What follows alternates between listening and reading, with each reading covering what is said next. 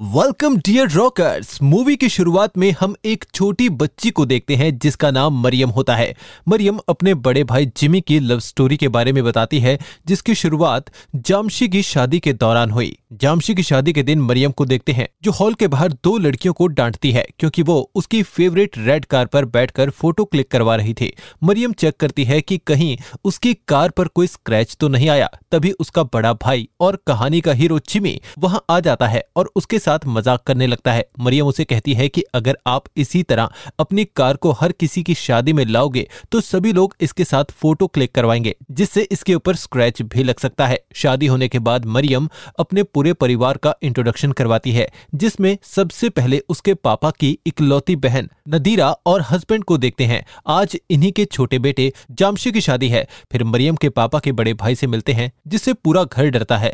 आखिर में मरियम के पापा अब्दुल खदीर और उसकी माँ खडीजा को देखते हैं। मरियम के दो बड़े भाई हैं, जिनका नाम मिल्का और जिमी है। फैमिली फ़ोटो क्लिक करवाते समय जिमी की आँख में कचरा चला गया था और जब वो वॉशरूम में अपनी आँखें धो रहा था, तभी वहाँ उसे एक लड़की मिलती है, जिसका नाम फिदा है। और वो उसके कज़न जासमीन की दोस्त है। वॉशरूम से बाहर आते वक्त उसे नदीरा मिलती है, जो उसे समझाती है कि आज तुम्हारे छोटे भाई की शादी हो गई है और अब तुम्हें भी अच्छी सी लड़की देखकर शादी कर लेनी चाहिए। नदीरा जिमी को याशमीन की दोस्त फिदा के बारे में बताती है और नदीरा के कहने पर जिमी उससे बात करने के लिए जाता है। बातों बातों में जिमी की उससे अच्छी दोस्ती हो जाती है और फिर दोनों जामशी के लिए डांस करते हैं। शादी के बाद जब जिमी अपनी कार साफ़ कर रहा था तो मरियम उससे कंप्लेंट करती है कि इस बार फिर कार का रेडियो खराब हो गया है। इसीलिए जिमी रेडियो रिपेयर करने लगता है। फिर मिल्का वहाँ आकर जिमी से सामान पैक करवाने के लिए मदद माँगता है, क्योंकि आज मिल्का अपनी वाइफ और बेटी के साथ काम करने के लिए बाहर जाने वाला है। यहाँ हम जिमी का कार कलेक्शन देखते हैं, जिसमें अलग अलग तरीके की एंटिक कार्स भी शामिल है। एयरपोर्ट जाते समय जिमी मिल्का को एक ज़मीन दिखाता है, जो उसने एंटिक कार्स के शोरूम के लिए खरीदी है। लेकिन अब जिमी के पास सारे पैसे खत्म हो चुके हैं। मिल्का मरियम को कहता है कि मैं इस शोरूम में तभी इन्वेस्ट करूँगा जब तुम फिदा और जिमी को एक साथ लाओगी। मिल्का को एयरपोर्ट ड्रॉप करने के बाद जिमी अपने दोस्त सलाहू के पास जाता है, क्योंकि वो उसके फादर को शोरूम के बिज़नेस में पार्टनर बनाना चाहता है। लेकिन सलाहू का फादर उसे कहता है कि अगर तुम आधे फंड्स का इंतज़ाम करोगे, तभी मैं तुम्हारे बिज़नेस में पार्टनरशिप करूँगा। इधर जिमी के फादर अब्दुल खदीर याशमिन को उन लोगों की तस्वीर दिखा रहे थे, जिन्होंने भारत के लिए ओलंपिक में गोल्ड मेडल जीता था। तभी मरियम बहाना बनाकर याशमिन को अपने रूम में ले जाती है और उससे फिदा के इंस्टाग्राम आईडी के बारे में पूछती है। फिर यामशी को देखते हैं, जो जिमी को उसकी रेड कार वापस लौटाने के लिए आया था और उसने कार के ऊपर कुछ स्क्रैच भी लगा दिए थे। लेकिन जिमी इस बात को इग्नोर करके खाना खाने के लिए चला जाता है, जहाँ मरियम इंस्टाग्राम पर फिदा से बात कर रही होती है और डाइनिंग टेबल पर बैठे सभी घर वाले फिदा और जिमी के रिश्ते को आगे बढ़ाने के लिए डिस्कस करने लगते हैं। अब जिमी खुद फिदा से बात करने लगता है और यह बात मरियम सभी लोगों को बता देती है। फिर कुछ दिनों तक बातें करने के बाद दोनों मिलने का प्लान बनाते हैं। जिमी मरियम को साथ लेकर फिदा से मिलने के लिए समय से पहले ही कैफ़े पहुँच जाते हैं। थोड़ी देर इंतज़ार करने के बाद जब फिदा वहाँ आती है तो जिमी अपना फ़ोन मरियम को देकर दूसरी टेबल पर भेज देता है।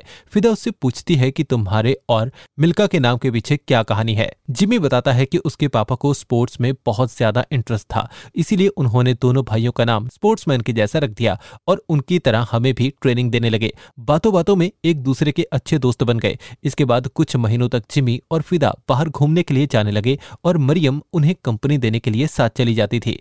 एक दिन जब वो फिदा से मिलने के बाद घर लौट रहे थे तो रास्ते में उन्हें मर्सिडीज की एंटीक कार दिखाई दी, जिसका पीछा करते हुए दोनों एक ग्राउंड में पहुँचते हैं। मरियम उस कार के अंदर देख रही थी, और जिमी को कार की ओनर देखने के बाद बहुत बड़ा झटका लगता है, क्योंकि उस लड़की का नाम निथ्या है, जो उसके साथ स्कूल में पढ़ा करती थी। रास्ते में जिमी स्कूल के दिनों को याद करता है, जहाँ वो और निथ्या पेंटिंग बना रहे थे। फिर अगले दिन जिमी को पता चलता है कि उसके घर पर सभी फिदा के साथ शादी करने के लिए मीटिंग करने वाले हैं। जिमी जब अपने रूम में आता है तो देखता है कि मरियम उसके स्कूल के दिनों की चीज़ों को देख रही थी और उसे नित्या के बारे में पूछती है। पहले तो जिमी उसे बताने से मना कर देता है, लेकिन जब मरियम उदास हो जाती है तो जिमी उसे बताता है कि कैसे वो और नित्या स्कूल में पहली बार मिले थे और फिर दोनों एक दूसरे के प्यार में पड़ गए।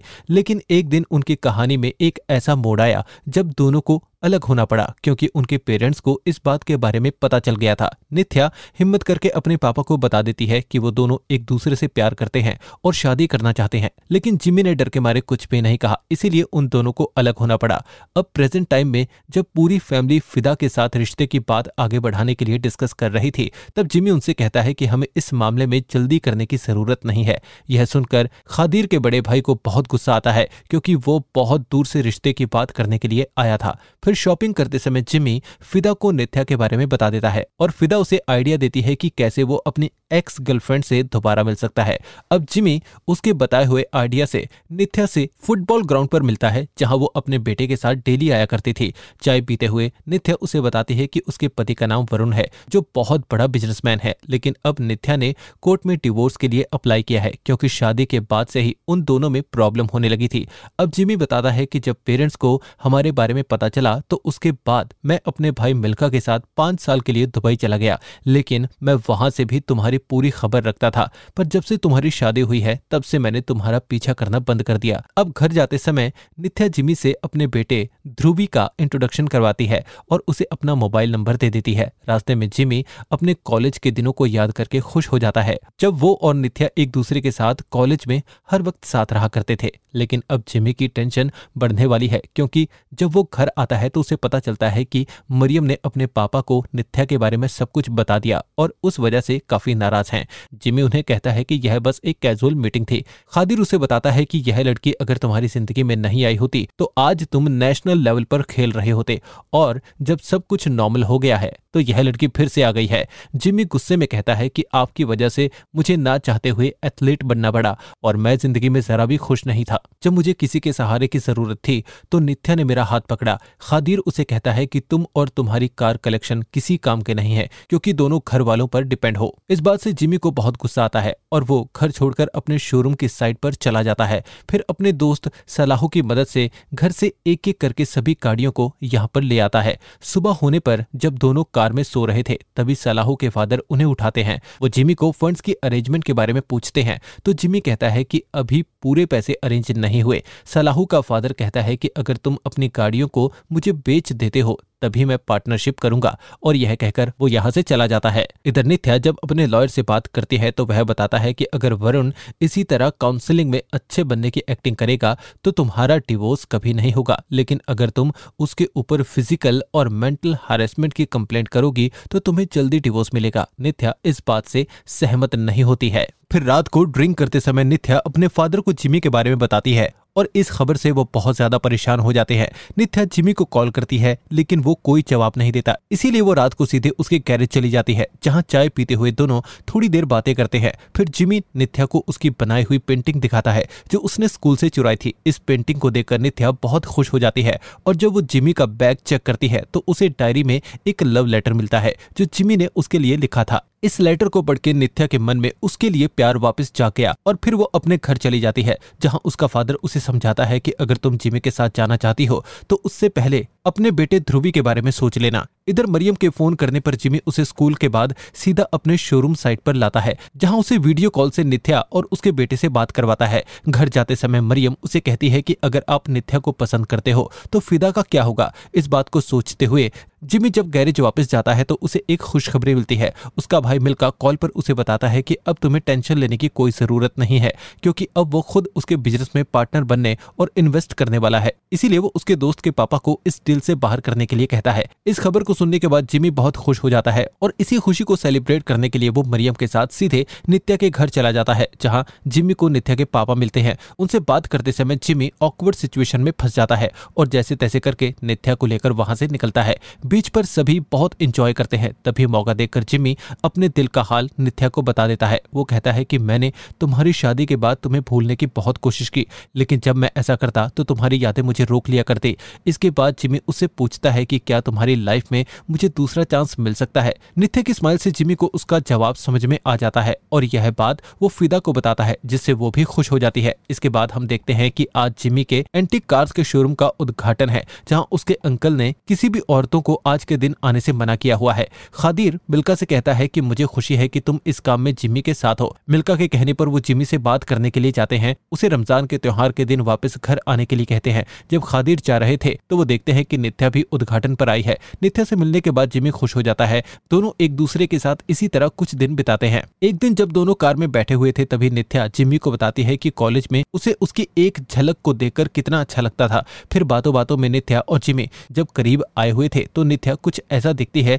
जिससे उसे देखकर झटका लगता है। वो जल्दी से जिमी को यहाँ से निकलने के लिए कहती है। रास्ते में वो बताती है कि उसका हस्बैंड वरुण उन दोनों को एक साथ देख रहा था। जिमी कहता है कि तुम्हें डरने की ज़रूरत नहीं है, क्योंकि हम दोनों मिलकर उसका सामना करेंगे। घर पर पहुँचने पर नित्या जिमी को उसके डिवोर्स के मामले से दूर रहने को कहती है और फिर चली जाती है। अगले दिन जिमी अपने दोस्त के साथ वरुण से मिलने के लिए चला जाता है और उसे डिवोर्स के बारे में बताता है। वरुण जिम्मी से पूछता है कि तुम्हें कैसा लगेगा अगर तुम्हारी बीवी को किसी दूसरे इंसान के साथ देखोगे। वरुण फिर उन्हें धमकाता हुआ कहता है कि अगर तुम लोग फिर से इस बारे में बात करने के लिए आए तो तुम में से कोई भी ज़िंदा नहीं जाएगा। इधर जब नित्या स्कूल में थी तो प्रिंसिपल उसे बताती है कि वरुण स्कूल में आया था और उसने तुम्हारे कुछ फ़ोटोज़ और वीडियोस को बताया। उसने कहा कि मैं अपने बेटे को ऐसे स्कूल में नहीं रखूँगा, जहाँ की टीचर का कैरेक्टर खराब हो। इसीलिए प्रिंसिपल ने स्कूल की रेपुटेशन बचाने के लिए नित्या को सस्पेंड कर दिया। फिर नित्या के फादर उसे वो फ़ोटो और वीडियोस भेजते हैं, जो उन्हें वरुण ने भेजी थी। इन्हें देखने के बाद नित्या बहुत परेशान हो गई और फिर जिम्मी के साथ लॉयर के पास जाती है। लॉयर उसकी फ़ोटो को देखकर कहता है कि डिवोर्स केस के चलते तुम ऐसा काम कैसे कर सकती हो? इस चीज़ से तुम्हारे बेटे की कस्टडी पर भी इफ़ेक्ट पड़ सकता है। इससे नित्या अपसेट होकर वहाँ से चली जाती है। रास्ते में जिम्मी उसे फिर से समझाता है कि वो सब कुछ संभाल लेगा नित्या उसे बताती है कि वरुण किस हद तक गिर सकता है। वो कहती है कि एक बार उसने मुझे पूरे दिन के लिए बाथरूम में बंद कर दिया था। इस बात से उसकी फैमिली को जरा भी फ़र्क नहीं पड़ा। जब नित्या को पता चलता है कि जिम्मी मना करने के बावजूद भी वरुण से मिलने के लिए गया था तो वो उसके ऊपर गुस्सा करने लगती है और कहती है कि तुम्हारी इस हरकत से केस पहले से ज़्यादा बिगड़ गया है। कुछ देर तक बहस करने के बाद नित्या उससे ब्रेकअप कर लेती है और इस रिश्ते को खत्म करके चली जाती है। जिमी जब अपने घर जाता है तो उसे खाना खाते समय उसके पापा के बड़े भाई उसे डांटते हैं, क्योंकि उसके मना करने के बावजूद भी नित्या शोरूम के उद्घाटन में आई थी। वो कहते हैं कि नित्या की वजह से पूरे समाज में उनकी नाक कट गई। जिमी उनसे कहता है कि आज के बाद आपको नित्या से कोई शिकायत नहीं होगी, क्योंकि अब यह किस्सा यही खत्म हो चुका है। इधर अब कुछ दिनों तक नित्या और जिमी दोनों खोए हुए से रहने लगते थे। जिम्मी की ऐसी हालत देखकर लेकर मरियम खुद को रोक नहीं पाती और जिमी को लेकर काउंसलिंग सेंटर पर आ गई, जहाँ आज वरुण और नित्या का आखिरी काउंसलिंग सेशन होने वाला है, जिसके बाद कोर्ट अपना फाइनल डिसीज़न बताएगी। यहाँ पर जब जिमी नित्या से मिलता है तो वो उसे समझाती है कि इस केस का रुख किसी भी तरफ़ बदल सकता है, इसीलिए हमारा एक दूसरे से दूर रहना ही अच्छा रहेगा। सेशन के दौरान काउंसलर नित्या को समझाती है कि तुम्हें वरुण को बदलने के लिए एक मौका देना चाहिए और अपने बेटे के फ्यूचर के बारे में सोचना चाहिए। नित्या कहती है कि मैं उसी के फ्यूचर के लिए ही डिवोर्स ले रही हूँ क्योंकि वरुण उसे बार बार बेल्ट से मारता है और अगर आपको विश्वास नहीं है तो आप ध्रुवी के शरीर पर चोटों के निशान देख सकते हो। अपने हाथ से इस केस को जाता हुआ देखकर वरुण पौखला जाता है और काउंसलर के साथ बदतमीजी से बातें करने लगता है। जब काउंसलर उसे कहती है कि वो कोर्ट में ऐसे फैक्ट्स प्रूव करेगी जिससे नित्या इस केस को जीत जाए और उसे ध्रुवी की कस्टडी भी मिल जाए। यह सुनकर वरुण गुस्से में बाहर चला जाता है और नित्या को धमकी देता है कि वो उसकी फ़ोटो और वीडियोस को इंटरनेट पर अपलोड कर देगा। लेकिन जब वो जिमी को देखता है तो उसकी बोलती बंद हो जाती है। इसके बाद नित्या जिमी के पास चली जाती है और फिर यह दोनों शादी कर लेते हैं। इसी के साथ यह कहानी यहीं पर खत्म हो जाती है। And finally thanks for watching